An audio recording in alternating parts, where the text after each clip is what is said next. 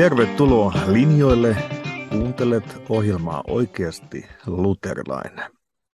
Ja jos olet ohjelmaa aiemmin kuunnellut ja käynyt sen arkistoa läpi, että mitäs kaikkea jännittävää sieltä löytyykään, olet saattanut huomata, että on ollut halu avata kristillisen kirkon historiaa, käsitellä sen kiinnostavia kysymyksiä, mutta myös tutustua sitten kiinnostaviin henkilöihin kristillisen kirkon historiassa. Sitten on käsitelty niin kirkkohistoriaa ja sitten myös myöhempää kirkon historiaa ja erityisesti vaikkapa luterilaisen kirkon sisällä vaikuttaneita henkilöitä. Ja muutamia tämmöisiä luterilaisen kirkon historiaan liittyviä keskeisiä henkilöitä onkin käsitelty. Lutherista löytyy useampi jakso ja Johan Gerhardista on puhuttu, mutta yksi vakava puute löytyy tuosta listasta ja hän on keskeisellä tavalla luterilaisen kirkon teologiaan vaikuttanut teologia ja hän on Martin Kemnitz. Ja tämä hyvin jatkaa. Edellisessä jaksossa puhuttiin pyhästä Nikolauksesta ja, ja pyhästä Nikolauksesta jatkamme tässä pyhien linjalla eteenpäin Martin Kemnitsiin. Siinä on aika monta sataa vuotta välissä, vaikka samantyyppinen partamuoti on ollut, ollut molemmilla. Semmoinen yhteys voi löytää, mutta mitä muita yhteyksiä löytyy, niin se meille pian mahdollisesti selviää. Ja Kemnitsin elämää ja ajattelua on kanssani tänään tuumailemassa pastori Sebastian Grünbaum. Tervetuloa. Kiitos. Aina toisena nostettu vieraiden suhteen esiin, että missä päin, millaisissa olosuhteissa olet nauhoittamassa ohjelmaa. Siellä on, itse on täällä taas vaatekaappi hämärässä ja välillä vieraat on sitten ollut, ollut milloin missäkin paatissa tai metsässä tai muualla. Nyt taitaa olla ensimmäinen, missä on pikkusen enemmän kilometrejä välissä. Lyhyesti lausahtaa, että missä olet. No tämä on varmaan kaikille Pyhäkön lampulukijoille ainakin tuttu, tuttu juttu, mutta mä, mä oon tällä hetkellä Amerikassa, eli St. Louisissa. Mä istun täällä mun huoneessa.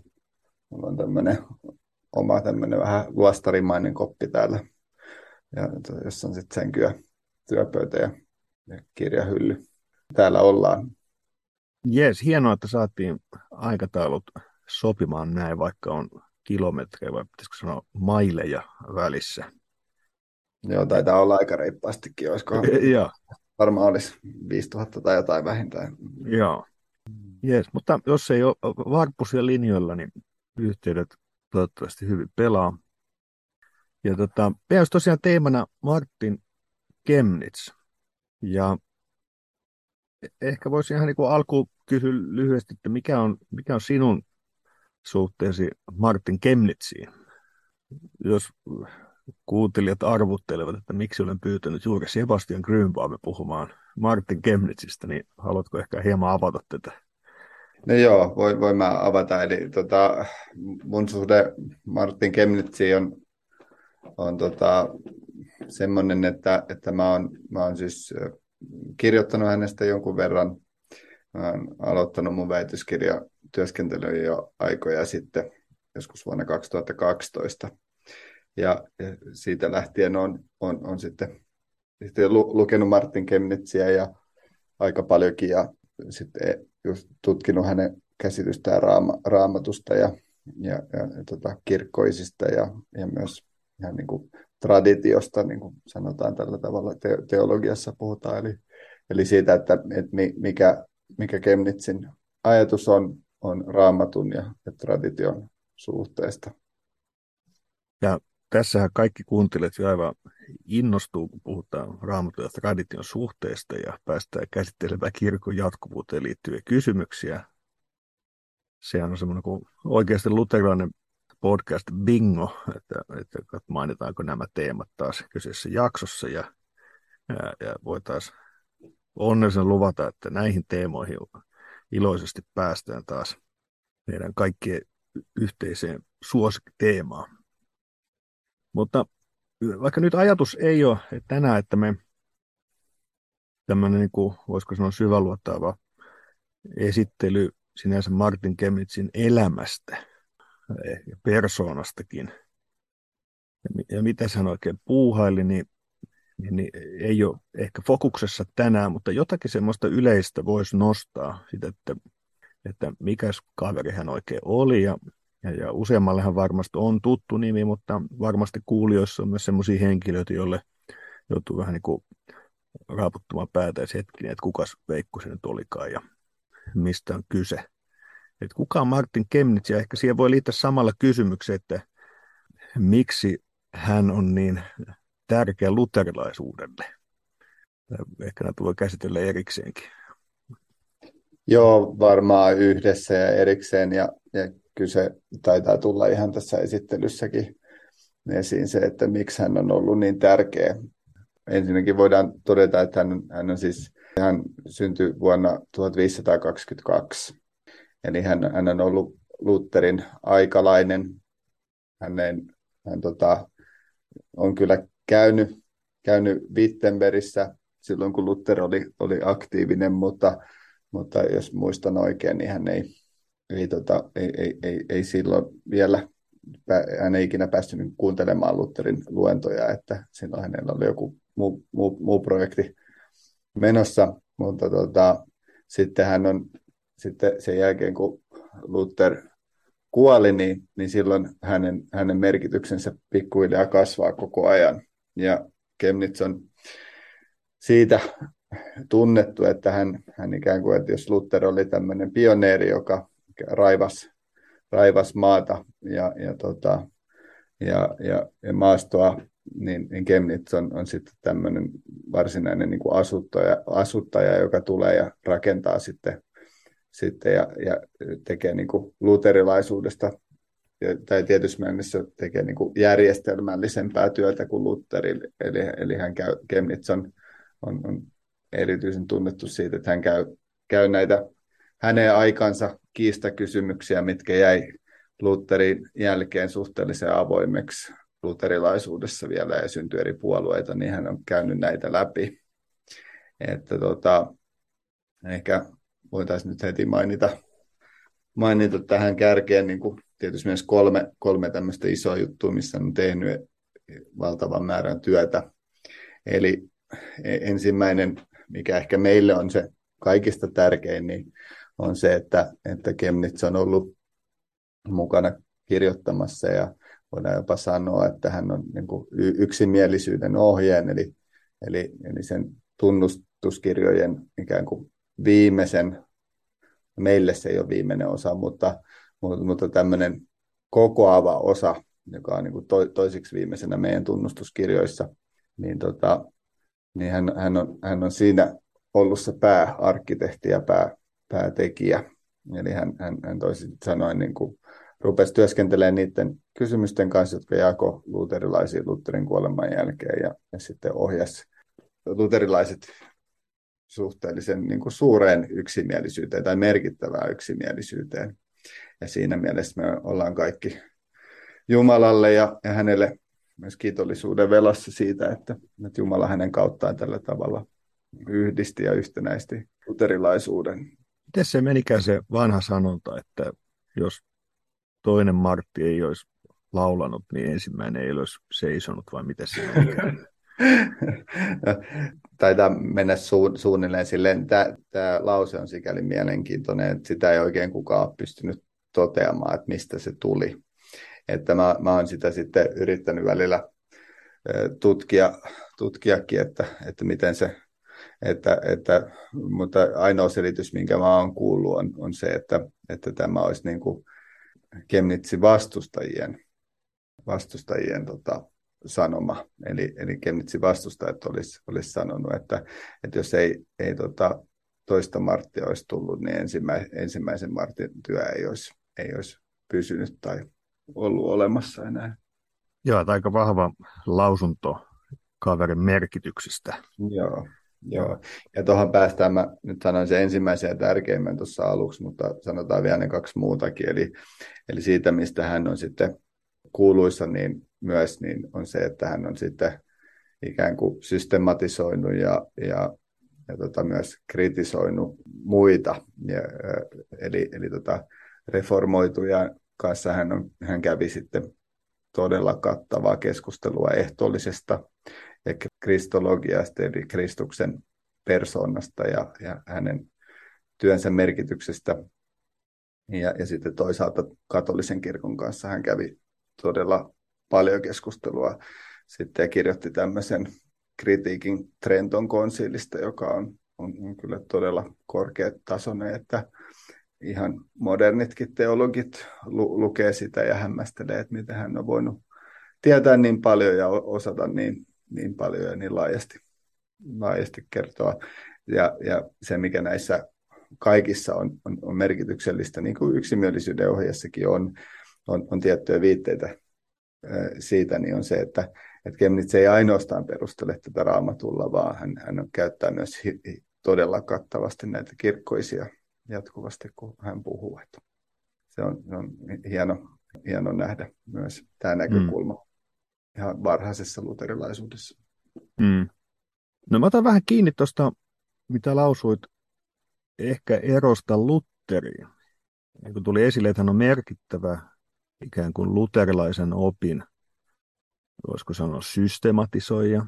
Ja jos Luther on ollut tämmöinen eräänlainen pioneeri, niin, niin Kemnitzin rooli on ollut sit, sit hyvin toisenlainen niissä myöhemmissä taisteluissa. Ja ehkä se, voisiko se kuvastaa jonkin verran kavereiden persoonaa myös. Siis että, että jos tälle vähän tiivistä, että, että, että kun Luther on väli tämmöinen vähän kuumakalle, jos voisi sanoa, siis tämmöinen eräänlainen dynamo taistelija, joka, joka sitten teologisella saaretuliaseella ampuu vähän joka suuntaan. Ja, ja joskus sinne mahtuu tosiaan niitä siviiliuhrejakin. Et se, se tyyli on semmoinen tietyn ajan poleminen tyyli, mikä oli ehkä totuttu, mutta, mutta siinä niin herkästi lähdetään ilotulituksessa vähän laukalle välille. Ja sitten taas Kemnitz on tyyppinä, kyllä hänkin varmaan että hapokasta löytyy sieltä lausumista, missä hän ottaa kantaa, mutta se tyyli on niin hyvin, voisiko sanoa, rauhallisen, maltillinen, systemaattinen lähestymistapa, missä käydään argumentteja, väitteiden perusteita ja, ja, ja, ja katsotaan, että miten asiat oikein menee. Voisiko sitä näin kuvata? Joo, kyllä mä sanoisin, että on aika, aika reilu, reilu kuvaus. Tietenkin siis tätä, siis niin kuin sanotaan välillä, että, että totuus on tarua ihmeellisempi. Eli, eli tota, että, että totta kai näissä, näissä pitää niin kuin muistaa se, että, että jos miettii esimerkiksi Lutherin elämää, niin, niin Lutherhan on, on, on, on, on myös ollut niin kuin omalla tavallaan, että tota, hän on räiskyvä persona ja, ja vilkas mielikuvitus, kaikkea tätä näin, mutta myös, myös monella tapaa hyvin kiireinen ja, ja, ja jotenkin siinä, siinä tavalla niin kuin hirveän, hänen hirveän suuret paineet, nyt kun on ollut niin suuret taistelut.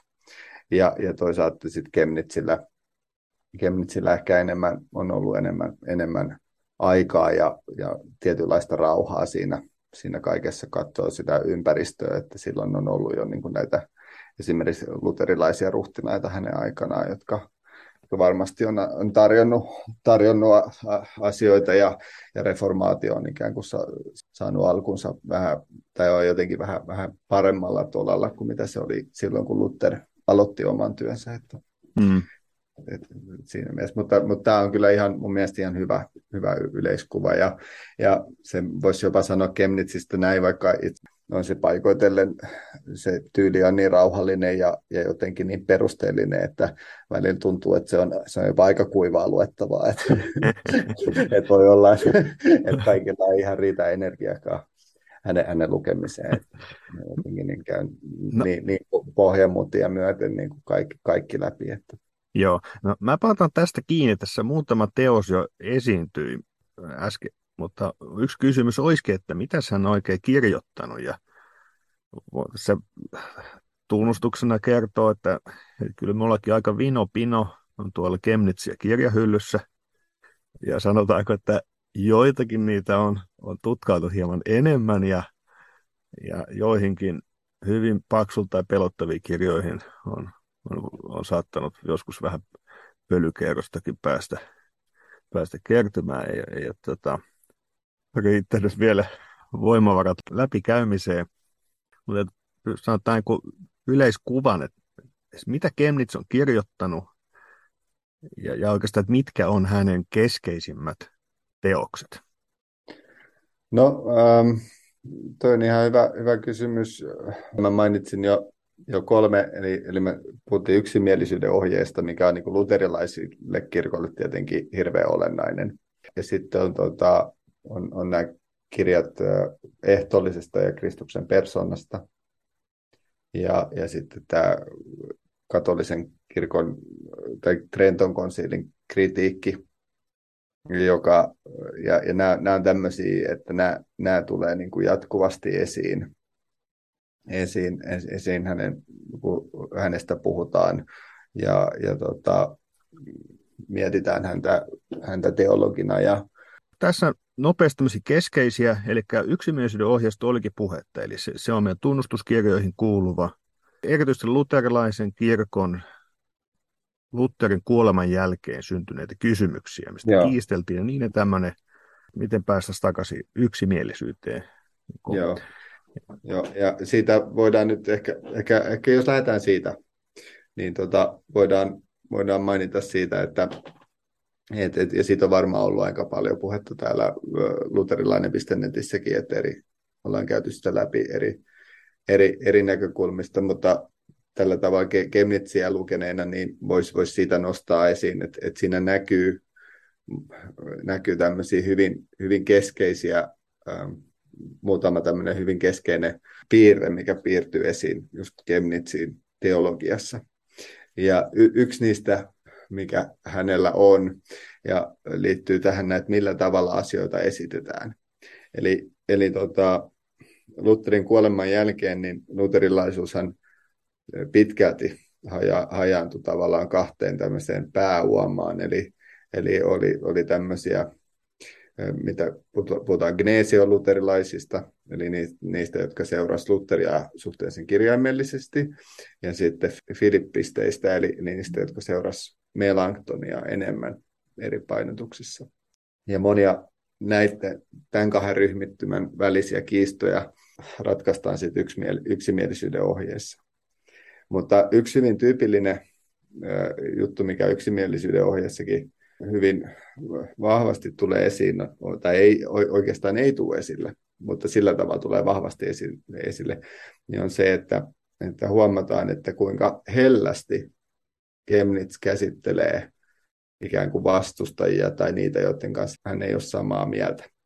Eli siellä, siellä ei löydy niin kuin hirveän paljon mitään tämmöisiä hirveän vihaisia lausuntoja eikä mitään tämmöisiä ikään kuin julkisia persoonaan kohdistuvia hyökkäyksiä tai, tai tämmöisiä hirveän villejä kuvauksia, vaan, vaan hyvin, hyvin lempeästi, mutta jämäkästi samaan aikaan haetaan, haetaan raamatullista ratkaisua ja, ja tota, tällä tavalla edetään asioissa. Ja, ja myös Toinen piirre, mikä on hyvin tyypillistä, on se, että mikä löytyy myös yksimielisyyden ohjeessa, on se, että, että hirveän perusteellisesti käydään läpi asiat. Katsotaan, ei ainoastaan sanota, että näin se on, vaan, vaan yleensä lähdetään siitä, että on tämmöinen kysymys ja tähän on nyt kaksi vastausta ja, ja sitten käydään läpi ja joskus, joskus yksimielisyyden ohje päätyy siihen, että toinen näistä vastauksista on oikein ja joskus se päätyy siihen, että, että kumpikaan ei ole oikeastaan oikeassa, vaan on jonkunnäköinen kolmas vaihtoehto. Ja, ja tämä on, tämä on hyvin, hyvin tyypillistä Kemnitsiä. Ja sitten kolmas asia, mikä yksimielisyyden ohjeessakin nähdään, mikä voidaan nähdä muissakin Kemnitsin teoksissa, niin, niin se on, se on tämmöinen, tietysti mielessä voitaisiin voitais puhua tämmöisestä hyvin vahvasta uskollisuudesta Lutherin teologiaa kohtaan. Eli, eli Kemnitz on, on lukenut Lutherinsa todella huolellisesti ja hän, hän ei halua oikeastaan Lutherin opista poiketa yhtään. Että hän, kyllä pitää siitä hyvin, hyvin vankasti kiinni. Joo, ja, ja eikö tähän liittyen siis voisi nostaa esiin, että eikö Kemnitz kuitenkin ole eräällä tavalla Melanktonin oppilas? Ja hän sitten tavallaan näkee näiden molempien, voisiko sanoa suurten opettajien ehkä myös ongelmia. Ja myös tämmöinen piirre, mitä nostui esiin, että, että Kemnitz yrittää ikään kuin joissakin Melanktonin ongelmakohdassa luterilaistaa häntä ja sitten ikään kuin jättää oma arvonsa ne ja sitten Melanktonin tietyt ongelmakohdat. Joo, tämä on ihan, ihan oikea huomio. Ja ehkä tätä varten meidän kannattaisi nostaa tässä ihan uusi teos, minkä mä en ole vielä maininnut. Eli, tuota, eli Kemnitz kirjoitti tämmöisen, ähm, se on nyt olemassa englanniksi käännetty tämmöinen logiteologiki sarjan, missä hän käy läpi siis näitä keskeisiä uskonkohtia ihan luomisesta ja lankemuksesta lähtien. Ja, ja, tota, ja tämä, tämä perustuu oikeastaan, tämä metodi, millä hän tekee ja mistä hän itse asiassa lähtee liikkeellekin, niin perustuu Melanktoniin. Eli, eli Kemnitz äh, lukee Melanktonin kirjaa oppilailleen, ja lukee, lukee ääneen, mitä Melankton on kirjoittanut, ja, ja, tota, ja sitten hän rupeaa selittämään sitä itse. Ja, ja tässä teoksessa se on siinä mielessä hyvin mielenkiintoista ja antosaakin lukea sitä, mutta, mutta tässä tavallaan selkeästi tulee esiin se, että, että vaikkakin Kemnitz seuraa niin kuin Melanktonin metodia, niin hän ei kuitenkaan seuraa Melanktonin teologiaa, vaan, vaan ikään kuin ohjaa, ohjaa sitä luterilaisempaa tai Lutherin suuntaa. Mutta myös taas mainittu tämmöinen tavallaan tietynlainen häveliäisyys. Voitaisiin voitais puhua tämmöisestä kyllä hyvin vankasti, jos haluaisi tulkita sen positiivisesti, mikä on varmaan ajan paikalla, voisi puhua tämmöisestä kahdeksannen käskyn pitämisestä. Eli, eli missään tässä teoksessa, tämä on siis todella pitkä teos, se on varmaan tuhat, tuhat sivua, niin tota, ei tuomita melanktonia. Eli en, en, en, nyt, en, en uskalla luvata, että se on tuhat sivua, mutta pitkästi se on joka tapauksessa se on tosi paksu kirja. Niin... Joo, eli voisiko sitä logiteologikista vielä todeta, että ehkä se vastaa, mitä me nykyään voitaisiin kutsua tämmöistä niin yleisdogmatiikaksi.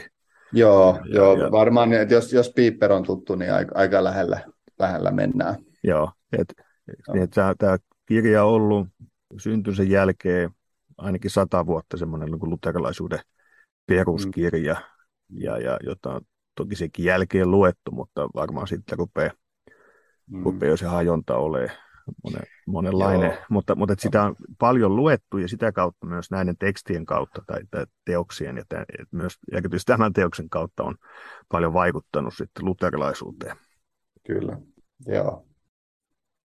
No tuossa oli vähän esillä sitten yksi tämmöinen keskeinen teos ja ja, ja sitten puhuttiin tota, Trenton konsiliin liittyen, joka tietysti erityisesti kiinnostaa. Tässäkin jaksossa on, jaksossa jos toisessa on Rooman kirkon teologia käsitelty ja voi olla, että, että jos tätä kirjaa tai kirjoja selailee, niin huomaa tämänkin podcastin velan Kemnitsille ja hänen käsittelemilleen teemoille. Siellä on aika tarkkaa veivattu näitä kysymyksiä. E, eikö niin, että, että nämä teokset siis, että missä hän, voisiko se sanoa näin, että hän yrittää tarkasti ja oppineesti juuri tämän niin kuin historian tuntemuksensa kautta kuvata, että miksi Rooman kirkon opetus on sekä vastoin raamattua, mutta toisaalta se on, se on vastoin myös vanhoja kirkkoisia.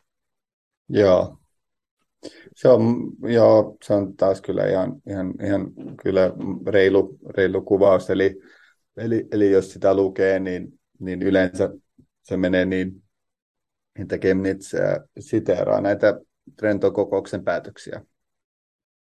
Ja, ja, tota, ja hän kirjoittaa sanasta sanaa, että näin, näin niin ne konsilin pöytäkirjassa nyt lukee. Pystyisikö ja, nyt, niin, tunnustan nyt äsken virheen, nimittäin ehkä olisi hyvä kuulijoille vielä tuoda ihan lyhyesti esiin, että mikä ihmeessä se Trento nyt oli? Oliko kyseessä Joo. traktorimerkki vai, vai hippokisat vai mistä on kyse? Se on varmaan ihan hyvä, hyvä että käydään sitäkin. Joo, eli tota, Trento konsili on, on, tota, se on tavallaan se on siis tämmöinen valtavan suuri, suuri tota, kirkolliskokous, joka pidettiin Pohjois-Italiassa. Ja, ja tota, jos lukee Lutherin, esimerkiksi luetaan tunnustuskirjoissa lukee Schmalkaldenin opinkohtia, niin siinä, siinä näkyy semmoinen tietty tavallaan epäröinti. Eli, eli tota, luterilaiset kyllä oli kuullut jotain, että ehkä jossain taisi olla mantua, joka siinä sitten mainitaan siellä, että et, et siellä ehkä pidettäisiin, mutta Luther itse epäili, että ei tämmöistä varmaan tapahdu. Mutta sitten se on vuonna 1945, eli se oli vuotta ennen Lutherin kuolemaa, niin tota, silloin päätettiin, että, että aloitetaankin tämmöinen konsiili ja, ja tota, kirkon, kirkolliskokous. Niin vuonna 1945 al, alkoi tämmöinen kirkolliskokous, joka sitten kesti suunnilleen 20 vuotta, eli, eli se tota, valmistui vuonna 63, 1563. Mutta tämä on tietenkin, ja tästä nyt sit puhuttiin niin kuin yleisenä kirkolliskokouksena, mutta tämä on sikäli vähän harhaanjohtava nimi, tämä yleinen kirkolliskokous, koska se oli kyllä yleinen sikäli, että se koski koko katolista kirkkoa, mutta siellä ei ollut ainuttakaan luterilaista tai protestanttia paikalla, koska Trento on Pohjois-Italiassa. Ja se olisi käytännössä tarkoittanut sitä, että, että nämä kaverit olisi varmaan poltettu rovialla tai he laitettu vankilaan tai jotain muuta. Niin, niin luterilaiset tai protestantit ei sinne lähtenyt. Ja, ja sillä tavalla tämä ei ollut semmoinen konsili, missä olisi saatu sovittua, sovittua tuota, tätä riitaa tai näitä erimielisyyksiä, mitä, mitä oli niin kuin luterilaisten ja katolisten välillä esimerkiksi. Mutta se, mitä niin tämä Trenton konsili kyllä teki, oli se, että se yhdisti katolisen kirkon ihan uudella tavalla. Että ennen sitä keskiajalla oli, oli kyllä melkoinen hajannus olemassa niin kuin monellakin eri tasolla. Ja, ja se oli myös ehkä osa syy siihen, miksi luterilaisuus sitten syntyi. Ja, ja Trentossa sitten monia uskonpuhdistukselle keskeisiä opetuksia halutaan kumota ja kirota, Joo. erityisesti liittyen sitten vanhurskauttamisteologiaan mm. ja, ja sitä e, sitten Kemnitz hyvin tarkkaan käsittelee. Joo, joo ja on, on jopa puhuttu niin kuin vastauskon puhdistuksesta.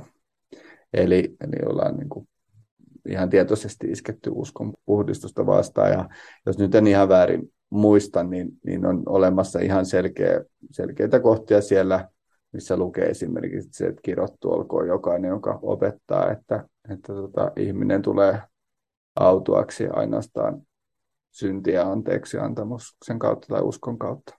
Että se on hyvin, hyvin niin kuin suoraan hyökkää luterilaisuuden sydänääniä kohtaan tai vastaan. Ja tähän on ehkä, en mä tiedä, onko hyvä vai vaarallinen sivupolku, josta ei enää löydetä takaisin, mutta kun, pohditaan sitten myöhempiä roomalaisen kirkon ja luterilaisen kirkon erilaisia oppineuvotteluita, niin, niin juuri näihin liittyy sitten, kun todetaan ja pohditaan, että koskeeko vaikkapa kun yhteinen julistus vanhurskauttamisesta, niin kun puhutaan, että menneet oppituomiot niin onko ne voimassa vai ei, niin siinä juuri käsitellään sitä kysymystä, että, että millä tavalla sitten esimerkiksi päteekö Trenton lausumat vai eikö päde ja, ja kuka on mitäkin mieltä.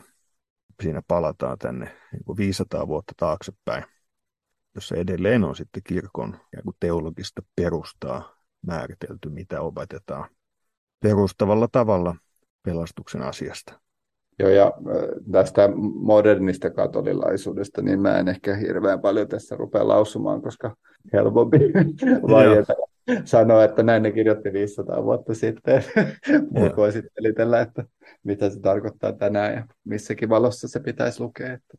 Kyllä, kyllä. Ja, ja ohjelmasarjassa on useita kertoja ollut esillä juuri se, että, että kun puhutaan tästä luterilaisen kirkon teologiasta suhteessa Roomaan, niin, niin on, on haastava juuri nähdä, että kenen kanssa siellä keskustelee. Siellä on monenlaista samalla tavalla. Tietysti jos on luterilaista kirkkoa katsoa maailmanlaajuisesti, niin, niin mitä me todettaisiin, että on välillä hyvin hankala tunnistaa vaikkapa luterilaisen maailmanliiton teologiaa omakseen.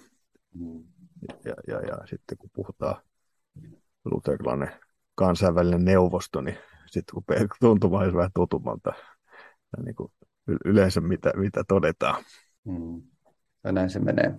Ei ole helppoa, helppoa saada selkeyttä tänä päivänä. Joo, mutta näitä klassisia kysymyksiä uskopuhdistuksen teemoista, luterilaisen uskonpuhdistuksen teologian suhteesta roomalaiskatoliseen opetukseen, niin tämä Trenton konsiilin tutkimus siitä, eksamen, niin, niin sieltäpä vaan hakemaan tiiliskiven kokoiset kirjat ja, ja ei muuta kuin läpikäymään. Joo, ja sitten jos, jos, jos sopii, niin, niin mä voin semmoisen vinkin antaa, kun niitä on sen verran paljon lueskellut, että, että ei, ei sitä tarvita tietysti mielessä, että Kemnitz yleensä kyllä tekee sen, sen niin, että, että, että kun hän alussa siinä siteeraa sen konsiilin päätöksiä, niin sit siinä on sitä aika pian tulee semmoinen jonkun viiden sivun mittainen läpikäynti, missä hän tavallaan asemoi sen, sen kysymyksen suhteessa luterilaisuuteen, että mitä luterilainen kirkko ja ra, ra, ennen kaikkea raamattu, raamattu opettaa siitä. Että siinä mielessä sitä, sitä ei kannata tietysti mielessä pelästyä tai säikähtää sitä kirjan paksuutta, koska sitä ei tarvitse kokonaan lukea. Että nyt totta kai jos haluaa halu lukea, niin saa, mutta, mutta paljon saa, jos, jos, jos lukee vaikka 10-15 sivua ensimmäistä sivua jokaisesta kappaleesta jo. Niin. No niin, ei muuta kuin Amazonin sivuille tien tilaamaan. Tai sitten jos on kovat sähkölaskut, niin sitten kotikirjaston hankintapalveluun pyyntöä, että saataisiko vähän kemnitsiä hyllyyn. Okei, onko jotain kirjoja, mitä vielä haluaisit nostaa e- no, erityisesti äh, esille? Mulla olisi ehkä pari nostoa. Ensimmäinen on ihan Kemnitsiltä itseltään. Eli, eli, ja tämä on ehkä, ehkä tämmöinen kyllä semmoinen vinkki, että että tä, tällä kirjalla ei ehkä kannata aloittaa.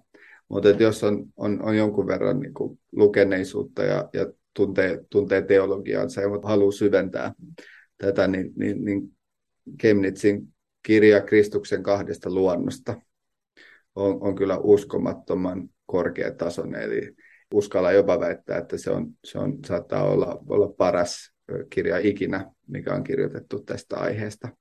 Kristuksen kahdesta luonnosta, ja se on, se on todellakin, niin kuin, siinä ei ole ainoastaan sitä, että käydään raamatun valossa, tietenkin kaikki käyty, mutta myös, myös tradition valossa ollaan käyty, ja Kemnitz hyvin selkeästi osoittaa sen, että, että luterilaisuus on, on hyvin vahvasti vanhan kirkon jatkumossa juuri näissä, kun puhutaan näistä keskeisistä opeista, eli siitä, että kuka, kuka Jeesus oli, niin, niin se sille kyllä annan, annan tämmöisen ehdottoman suositukseni, että, että jos vaan intoa riittää, niin se on semmoinen kirja, että, että ajattelen, että jokaisen, joka harrastaa vähän enemmän teologiaa, niin se olisi hyvä olla luettuna. Mm.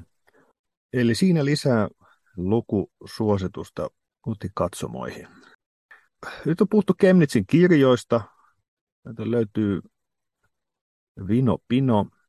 Eikä, jos lyhyesti vielä Kemnitsistä puhuttiin tyyppinä, minkälainen persona on, mutta ehkä hänen tämmöistä ikään kuin ulkonaista asemastaan vielä lyhyesti. Siis, että mitäs hän oikein puuhaili tai Joo. Mikä hänen, mitä hän teki kirkollisella kentällä, minkälaisena hahmona hän näitä rustailee.